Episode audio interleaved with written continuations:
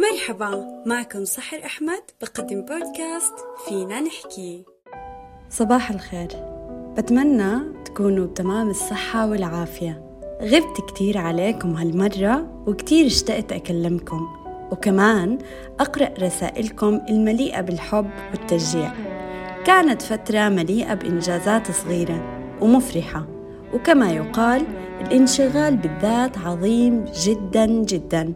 لهيك اليوم موضوعنا عن نعمة الانشغال اللي فيها استثمار للذات والنفس والروح والمليئة بالشغف. من كل قلبي بقولكم احمدوا الله على نعمة الدوامات والانشغال لأني بعتبر الفراغ موت بطيء أو اكتئاب محتمل. وإن ابتليت بالفراغ اسعى لتملي وقتك بكل السبل والوسائل وما تغرك حياة الفضاوة لأنها إذا طالت مشكلة. إن الأيام المملوءة نعمة مهما كانت ثقيلة.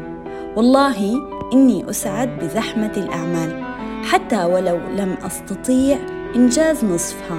لأنها بترتب اليوم وبتشعرك بالإنجاز. يقول أحمد توفيق بعد 35 عاماً جمعها بين الطب والكتابة. الحل الوحيد للمشاكل النفسية لا تكن عاطلاً ولا تكن وحيداً. الفرق بينك وبين كل الناس اللي بدت إنك خايف تبدأ وبتحسب لها مليون حساب. لكن هم قرروا وقالوا يا صابت يا خابت. معظم أسباب فشلنا ناتجة عن خوفنا. خوفنا من ردة الفعل. خوفنا من الخوف اللي منخافه في بداية كل خطوة. وكمان خوفنا من الفشل نفسه. إذا استطعت أن تهزم العدو الذي بداخلك لن يستطيع أي عدو في الخارج هزيمتك مهما بلغت قوته. ركز معي كتير منيح. مو لازم تحل المشكلة هلأ كلها عادي تحل جزء منها. مو لازم تزبط جسمك كله مرة واحدة عادي تزبط جزء صغير منه. مو لازم تزبط يومك كله. عادي تزبط شوي منه.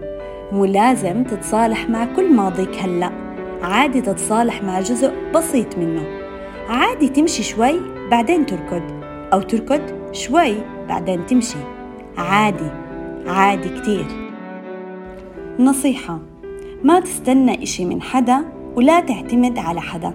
اصنع نجاحك بنفسك واعتمد على الله. لأنه اللي بيعتمد على غيره بضل نجاحه مرهون فيهم. وهيك بنكون وصلنا لختام حلقتنا لليوم. أتمنى أكون أشعلت الشغف اللي جواك تجاه النجاح والانشغال بتطوير ذاتك. ما تنسوا تشتركوا بقناة البودكاست من أي تطبيق بتسمعوني منه لحتى نكبر سوا. وأهم شي اكتبوا لي بخانة التعليق رأيكم بموضوعنا لليوم وشو بتحبوا مواضيع نحكي عنها. دمتم بخير مني أنا سحر أحمد.